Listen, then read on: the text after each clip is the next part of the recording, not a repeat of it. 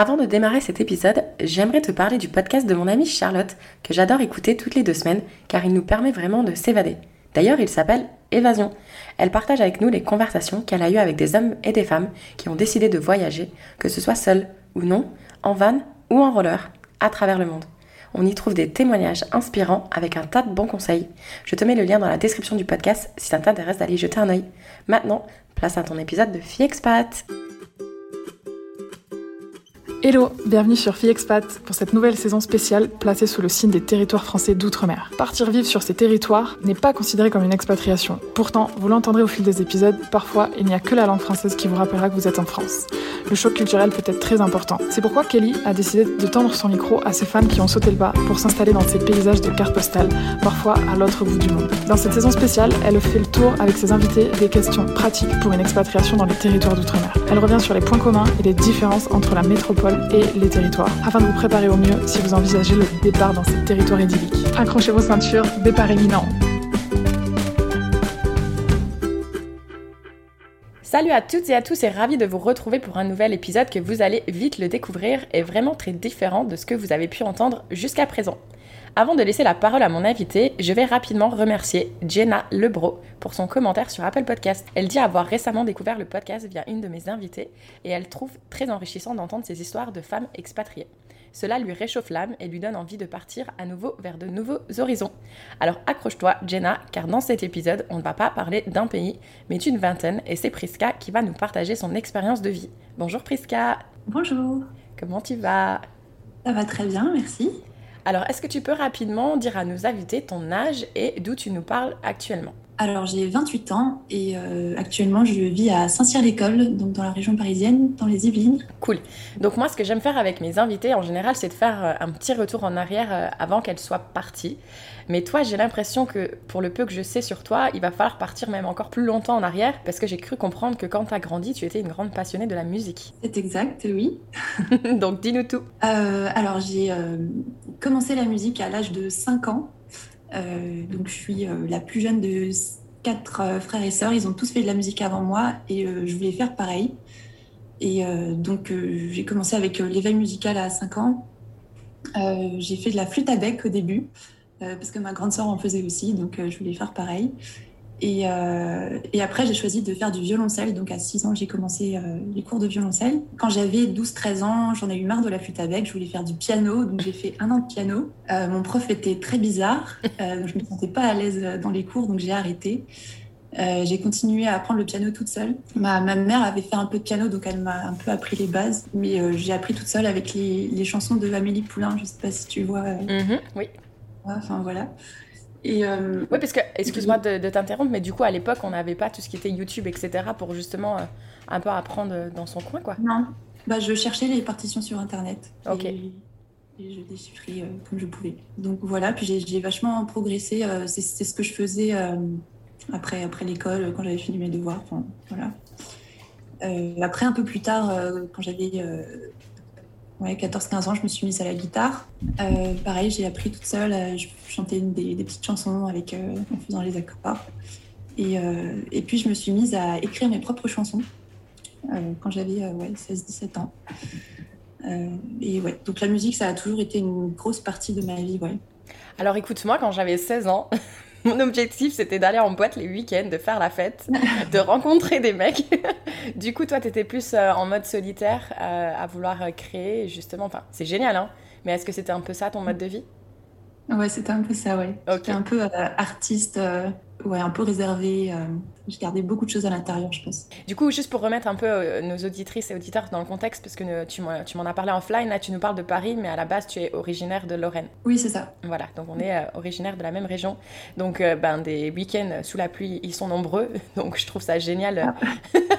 que tu as profité de ces longs week-ends pluvieux pour être créatif. Ça c'est vraiment top. mais du coup, tu faisais ça, j'imagine, comme passe-temps à l'école. C'était quoi un peu ta situation? J'ai fait un bac S parce que euh, pas parce que j'aimais spécialement les sciences, mais parce que ça ouvrait les portes à, tout. J'aimais bah, beaucoup la musique. Euh, j'aimais bien les langues aussi, euh, surtout l'anglais. Ouais, voilà, j'étais assez brève. J'avais une année d'avance. J'ai un super bon souvenir de mes années Donc il y avait pas mal de projets de chorale, etc. Enfin, c'était cool. Trop bien. C'est marrant parce que j'ai l'impression qu'on était opposés. Ah si ce n'est qu'on a toutes les deux fait un bac S, mais toi, tu as sauté une année. Moi, j'ai raté mon bac, donc j'ai raté une année. je sortais tout le temps, j'étais pas du tout créative et j'ai jamais touché un instrument de musique de ma vie. Euh, mais j'aurais bien aimé faire du piano. Mais euh, quelque chose que j'ai lu quand même sur toi, euh, c'est que tu as fait une école internationale, affaires internationales, et j'avais l'impression que c'était pas trop en rapport avec la musique. Est-ce que tu pourrais nous expliquer pourquoi? Ouais, donc en fait, j'ai pas voulu m'orienter dans la musique professionnellement parce que je savais que ça serait compliqué. C'était euh, ouais, c'était pas facile de choisir euh, quelle, quelle, orientation euh, prendre. Mais j'aimais beaucoup l'anglais et j'aimais beaucoup. Enfin, j'avais envie de voyager. Et mais je voulais pas faire prof d'anglais. Je me suis orientée vers la traduction en fait au départ. Donc j'ai fait une licence de langue étrangère appliquée. Et, et, je me suis dit, au cas où la traduction, ça ne fonctionne pas, je pourrais toujours atterrir dans le management euh, international. Et donc, après la licence, j'ai fait euh, une année de traduction. J'ai monté ma, propre entreprise, j'ai fait quelques commandes. Et euh, j'ai réalisé que c'était pas mon truc parce que c'était, je tapais sur mon ordinateur toute la journée, si je parlais à personne, si ça bougeait pas, c'était très très machinal comme comme boulot. Et du coup, après cette année-là, je me suis relancée dans un master en management international. Et donc, euh, le, titre euh, complet, c'est euh, management interculturel et affaires internationales. Et donc, enfin, j'avais comme objectif de travailler dans une entreprise internationale et de parler anglais au quotidien et travailler avec des gens partout autour du, monde. C'était ça qui me qui m'attirait. Mais du coup, ouais, tu avais complètement mis de côté cette idée de de te lancer dans la musique Enfin, tu le gardais plus en, side project, en tant que passion Oui, c'est ça. Mm. Est-ce que tu dirais que. Parce que tu as dit, je savais que ça allait être compliqué de percer dans la musique. Est-ce que tu dirais que tu le savais ou est-ce que c'est ton entourage qui te le faisait croire? C'est une bonne question. et tu n'es pas obligé de répondre, on peut s'arrêter là parce que je sais qu'il risque d'écouter ce podcast et ça peut peut-être te mettre mal à l'aise. Mais euh, je pense que ouais, quand on grandit, malheureusement, euh, on nous dit beaucoup de choses. Et c'est peut-être vrai, hein, mais c'est un peu dommage quoi parce que du coup, euh, bah, on nous laisse pas cette chance d'essayer au moins quoi. Ouais, c'est vrai. Donc euh, c'est pas grave. En tout cas, euh, une chose est sûre, c'est que du coup, tu es parti dans ce master. Et si euh, je me trompe pas, tu t'es expatrié à un moment donné. Oui, alors en fait, déjà en licence, en troisième année de licence, je suis allée à Montréal pour un échange de, pour un semestre, donc quatre mois. c'était assez court, mais c'était intense. Enfin, j'ai beaucoup aimé mon expérience là-bas ouais, l'université était top, les cours étaient trop bien. Enfin, ouais, la, vie étudiante. Est-ce que tu y es allé euh, l'été ou l'hiver? Euh, J'y étais d'octobre à janvier. Ah, ouais, automne, hiver, quoi. Mm. Puis euh, après, à la fin de mon master, je suis partie un an en Angleterre pour un stage et, de six mois et je me suis fait embaucher après, donc je suis restée un an au total. Ok. Et t'étais où en Angleterre? J'étais à Basingstoke, c'est à 40 km à l'ouest de Londres. Ok. Et donc, euh, qu'est-ce que tu faisais exactement comme taf pour eux? Euh, Alors, je travaillais dans une entreprise de referencing. Euh, où en gros, il fallait. on travaillait pour des compagnies aériennes et il fallait demander des références aux anciens employeurs des pilotes et des hôtesses de l'air pour s'assurer qu'en gros, ils n'étaient pas dangereux. Enfin, voilà, pour, pour, les aéroports, en fait. Mhm. Donc, ouais, c'était ça. Donc, au quotidien, on passait nos journées au téléphone à appeler les, employeurs, leur demander les références. Et, euh, ouais, J'imagine que ça a dû t'éclater, ça. ouais, c'était pas euh, la meilleure des expériences euh, professionnelles.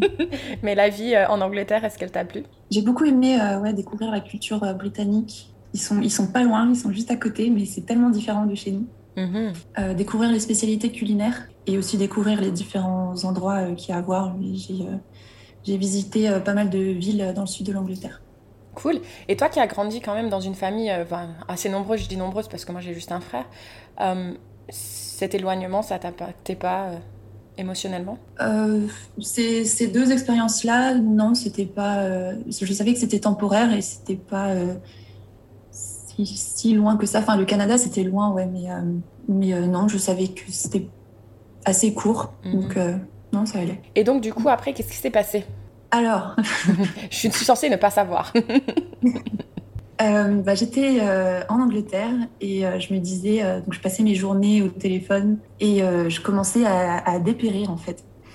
je regardais par la fenêtre, j'essayais d'apercevoir un morceau de ciel bleu. Je me disais, mais il y a plus que ça dans la vie. Mm-hmm. Et enfin, ouais, je commençais vraiment à, à ne, ne, plus être heureuse, quoi.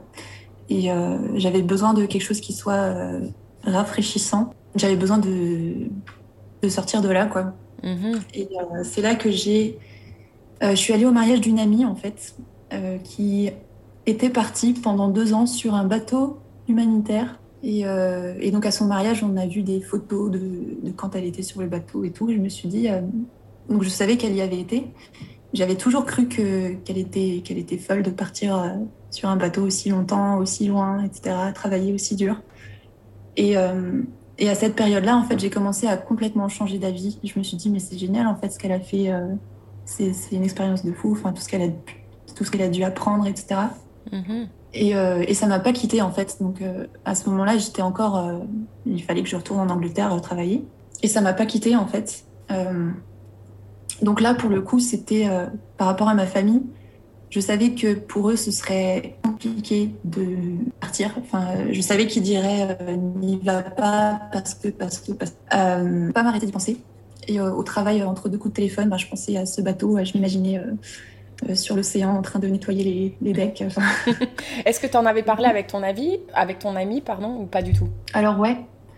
alors je sais plus quand, parce que pendant tout ce temps où je réfléchissais, en même temps je contactais mes amis, parce qu'en fait j'ai d'autres amis qui sont aussi allés, et je leur posais mes questions. Et euh, donc, ouais, je lui ai posé mes questions. Ouais, je sais plus à quel moment c'était, mais, euh, mais j'étais pas encore sûre de le faire en fait. Mhm. Mais c'est dingue parce que je ne connais absolument personne qui est parti sur un bateau et toi, tu as plusieurs amis qui ont déjà fait cette expérience. Ouais. Parce que c'est quand même. Euh, enfin, vivre sur un bateau, c'est clair. Enfin, moi, j'avais un peu le mal de mer, donc du coup, je pense pas que ce serait envisageable. Donc, du coup, tu as commencé à faire tes petites recherches.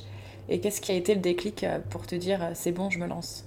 À côté de ça, je cherchais un, travail et, et rien ne fonctionnait parce que euh, j'avais pas assez d'expérience. Et donc j'ai décidé de d'envoyer ma candidature pour le bateau et juste de voir euh, ce qui allait se passer. Et en fait, c'était super simple. Enfin, le processus de candidature était super simple.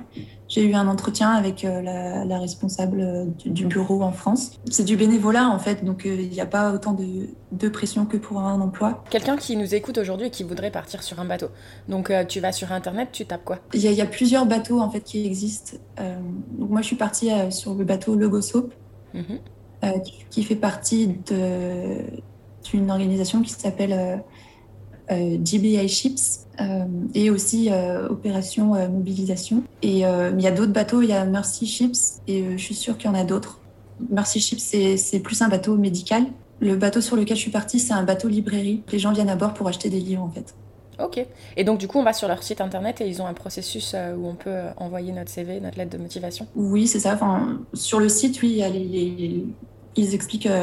Enfin, en gros, ils te mettent en relation avec le bureau de, ton pays. Ok, parce que du coup, tu dirais qu'il y a à peu près combien de bénévoles sur un bateau? Bah, Sur le bateau où, j'étais, on était entre 300 et 400. Ah oui, c'est pas mal quand même. Et donc, du coup, tu as passé les entretiens, tu as été accepté? Oui, c'est ça. Donc, ils ont dû demander euh, l'autorisation, enfin, ils ont dû demander l'avis de, du personnel sur le bateau. Donc, il fallait que j'attende. Et puis ensuite, ouais, j'ai reçu l'accord.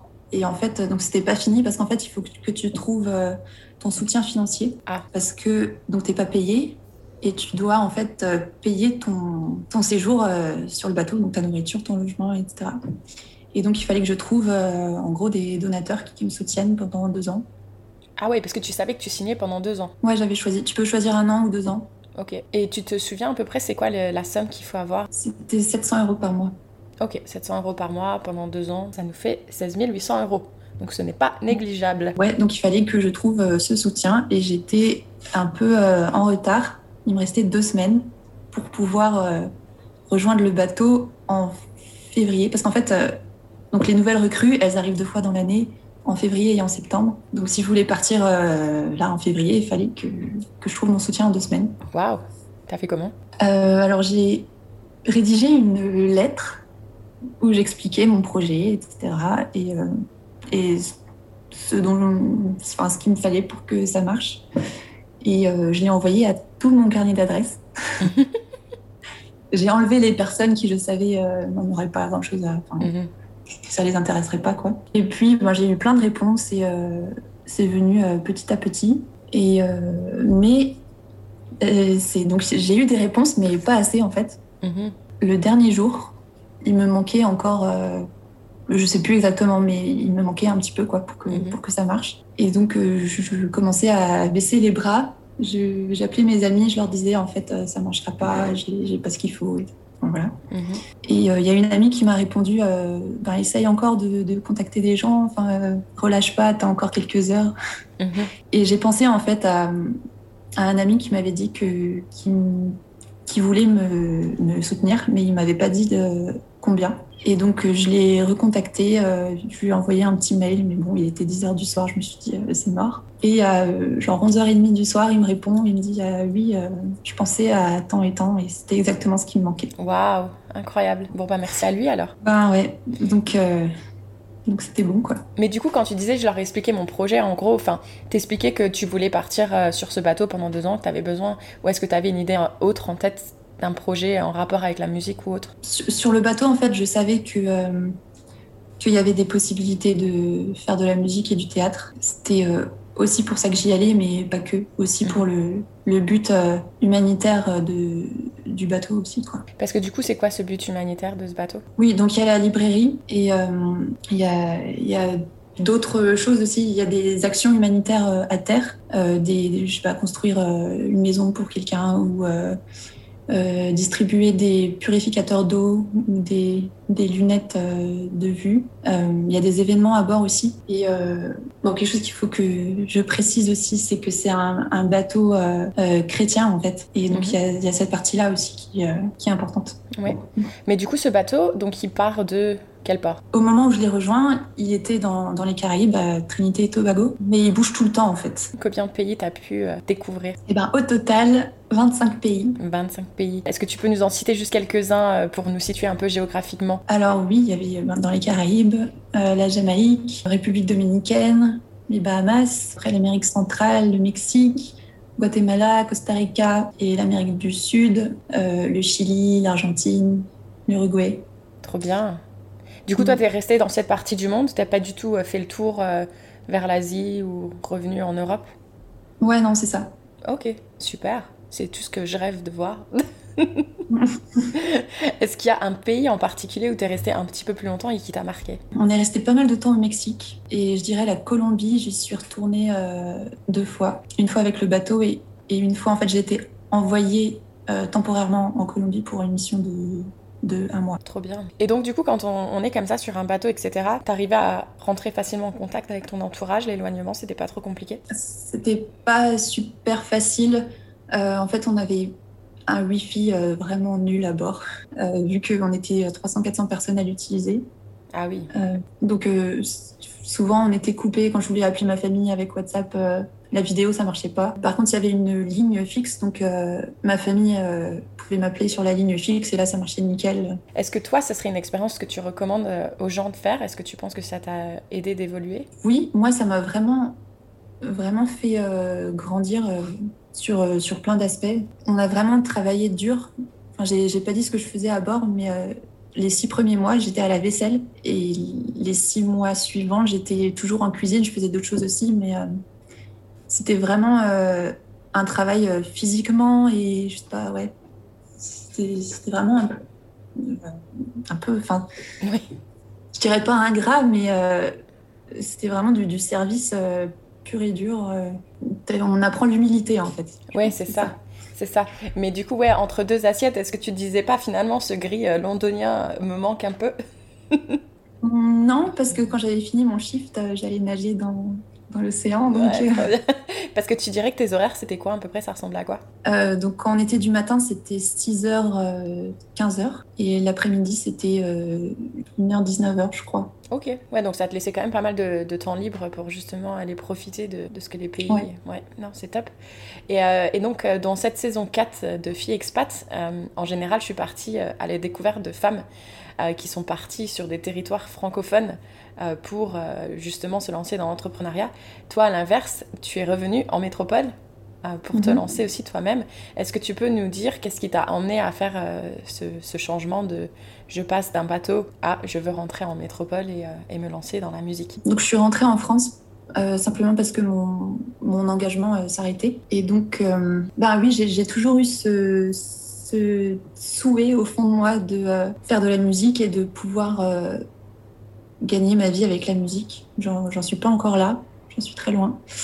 Mais j'ai donc j'écris des chansons depuis que j'ai 18 ans et sur le bateau, j'ai pu en jouer quelques-unes en public. Et il y a plein de gens qui m'ont dit que, que, je devais continuer, que, euh, voilà, ils m'ont encouragé à pas baisser les bras. Et donc, euh, je suis quand je suis rentrée en France, j'ai euh, cherché un travail. Donc, j'en ai trouvé un en région parisienne. je venais à peine d'arriver que le Covid, le Covid a, enfin voilà, l'ère Covid a commencé. donc, j'ai été, je me suis retrouvée en confinement chez moi dans un studio qui était, euh, je n'avais même pas encore fini d'emménager. Et, euh, et c'est là en fait que j'ai commencé à, j'étais au chômage partiel. Donc je me suis dit euh, professionnellement, je suis même pas sûre de ce que ça va donner. Donc je me suis mise à travailler sur mes chansons et j'ai commencé à penser à publier un album. Et ça a mis le temps que ça a mis jusqu'à ce que mon album sorte il y a un peu plus d'un mois. Mais c'est super. Je pense que c'est super gratifiant de dire que oui, tu t'es peut-être retrouvé dans un studio qui n'était pas encore totalement emménagé, même si ça a pris du temps. Mais aujourd'hui, tu peux être fier de dire que tu as un album qui est sorti. D'ailleurs, on mettra euh, toutes les descriptions et les liens euh, utiles pour ceux qui sont intéressés de jeter un œil euh, à ce que tu fais. Parce que du coup, donc moi j'ai jeté un œil. En général, j'essaye de pas trop connaître mes invités, mais bon, assez différent. Et, et, toi, ce que je trouve super intéressant dans tes musiques, c'est que du coup, elles sont en rapport avec les voyages que tu as fait. Oui, en fait, quand j'ai travaillé sur mes chansons, j'ai essayé de, trouver quel était le fil rouge en fait euh, qui me permettrait de les mettre ensemble pour faire un album. Et euh, j'ai réalisé que les moments où j'étais le plus inspirée, c'était soit euh, juste avant de partir, soit juste après être rentrée, soit c'était des événements que je vivais à l'étranger qui m'inspiraient. voilà, donc, donc j'ai fait cet album sur le thème de, des voyages. Super. Si nos auditrices auditeurs devaient écouter une de tes chansons, laquelle mhm. tu leur dirais d'écouter? Le cœur ailleurs.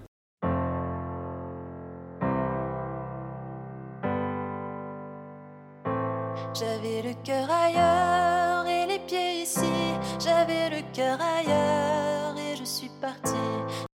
Donc aujourd'hui, malheureusement, tu n'en vis pas encore, mais j'imagine que tu as quand même un plan en place pour développer ça. Oui, j'ai des idées de, de comment avancer, ouais. Cool. Est-ce que je peux te demander pourquoi tu as choisi la France pour euh, justement te lancer là-dedans? Euh, Parce que c'est la maison. Ouais, c'est de retour à la maison que je me suis posée pour, euh, pour faire ça, quoi. Et donc, est-ce que tu t'es fait accompagner par un incubateur ou quelque chose, ou tu fais ça vraiment euh, en solo? Euh, Je fais tout moi-même. J'ai euh, une coach qui, qui est canadienne, justement, qui, qui m'aide à rester focus sur mes objectifs et qui me mhm. donne des idées aussi de comment avancer. J'ai demandé à quelqu'un de faire le, le mixage et le mastering des chansons pour que ce soit vraiment professionnel parce que si c'était moi qui l'avais fait, ça aurait vraiment été bricolage euh, un peu trop quoi. Mhm. Non et puis après je pense que le mixage c'est pas c'est pas ce qui te passionne en soi quoi. Donc si tu perds euh, de l'énergie et de ton temps là-dessus, t'avances pas dans la création de musique quoi. Ouais. Et sinon à part ça oui j'ai euh, j'ai tout fait toute seule ouais. Waouh, bravo en tout cas. Mais je trouve cool que tu te fais accompagner parce que je pense que dans tout projet d'une telle envergure, hein, quand tu as une idée mais que tu veux en vivre, je pense que c'est intéressant d'être accompagné pour justement rester dans ses objectifs, mais aussi pouvoir être encouragé dans les moments où on est un petit peu plus euh, dans le down, parce que l'aventure entrepreneuriale, euh, c'est up and down euh, constamment. C'est un peu comme l'expatriation, et c'est pour ça que j'avais envie de faire cette saison aussi, parce que je trouve que c'est les émotions, elles se ressemblent beaucoup. On, croit toujours que c'est un rêve et que ça va être beau et magnifique et facile, et puis finalement, c'est assez compliqué. Ouais. Et eh ben écoute, on arrive à la fin du podcast. Est-ce qu'il y a autre chose que tu voudrais ajouter euh, avant que je te pose les questions de la fin? Qu'est-ce que j'aimerais ajouter? Je me demande c'est quoi tes questions de la fin du coup? bah écoute, déjà une question peut-être si euh, il y a une femme qui nous écoute quelque part euh, en France, en Belgique ou ailleurs, qui parle français et qui est tentée par cette aventure du bateau. Qu'est-ce que tu lui dirais pour justement qu'elle fasse un premier pas vers cette aventure? Bah, Je lui dirais de d'essayer, de toquer à la porte et si la porte s'ouvre, ben, d'y aller Mhm. d'y courir. cool. Euh, donc du coup, mes petites questions de la fin. Donc c'est euh, si Priska d'aujourd'hui pouvait euh, glisser un petit mot à l'oreille de Priska qui justement était derrière son ordinateur en Angleterre et qui était en train de se poser ces questions par rapport à est-ce que oui ou non je devrais aller faire cette aventure de bénévolat, qu'est-ce que tu lui dirais? Je lui dirais que ça va pas être simple de prendre la décision, mais une fois que la décision sera prise, ça va être la meilleure aventure de ta vie. Trop bien. Oui, c'est vrai que prendre une décision, c'est c'est dur de la prendre, mais une fois qu'elle est prise, punaise, qu'est-ce que ça fait du bien. Ouais, c'est ça. Et, et, je lui dirais aussi de écouter ce que les autres disent autour d'elle, mais de pas se laisser arrêter par ça, d'écouter la petite voix dans son cœur, qu'elle est la seule à entendre, et de suivre cette petite voix-là, peu importe ce que, ce que les autres lui disent. T'es sympa parce que moi, tu vois, j'aurais dit n'écoute pas ce que les gens disent autour de non, toi. Je veux dire, écoute et dis genre oui, ok, je t'ai entendu, mais euh, faut pas que ça te laisse euh, pas que ce soit ça qui, qui, te guide, quoi. Enfin, il faut que ce soit ton désir à toi qui te. Mm-hmm. Il faut pas te laisser influencer en fait par, euh, par les discours que tu peux entendre. Ouais, c'est ça. Cool. Et donc pour conclure euh, cet épisode, euh, est-ce que tu voudrais partager avec nous ta citation ou chanson préférée? Ma citation préférée du moment, c'est, elle est en anglais, c'est Find your tribe, love them hard. Mm, super. Tu sais qui c'est qui l'a écrite? Aucune idée. Aucune idée. ok, pas de souci. Eh bien, écoute, Priska, merci beaucoup euh, d'avoir partagé euh, avec la, moi et la communauté de Filles Expat ton expérience qui est vraiment euh, très intéressante. Et, et, ben, je te souhaite plein de succès pour ton merci. album et pour mm. vivre de ta passion. Merci beaucoup. Ça m'a fait super plaisir de, de discuter avec toi. Merci. Bonne journée. À toi aussi. Salut. Aujourd'hui encore.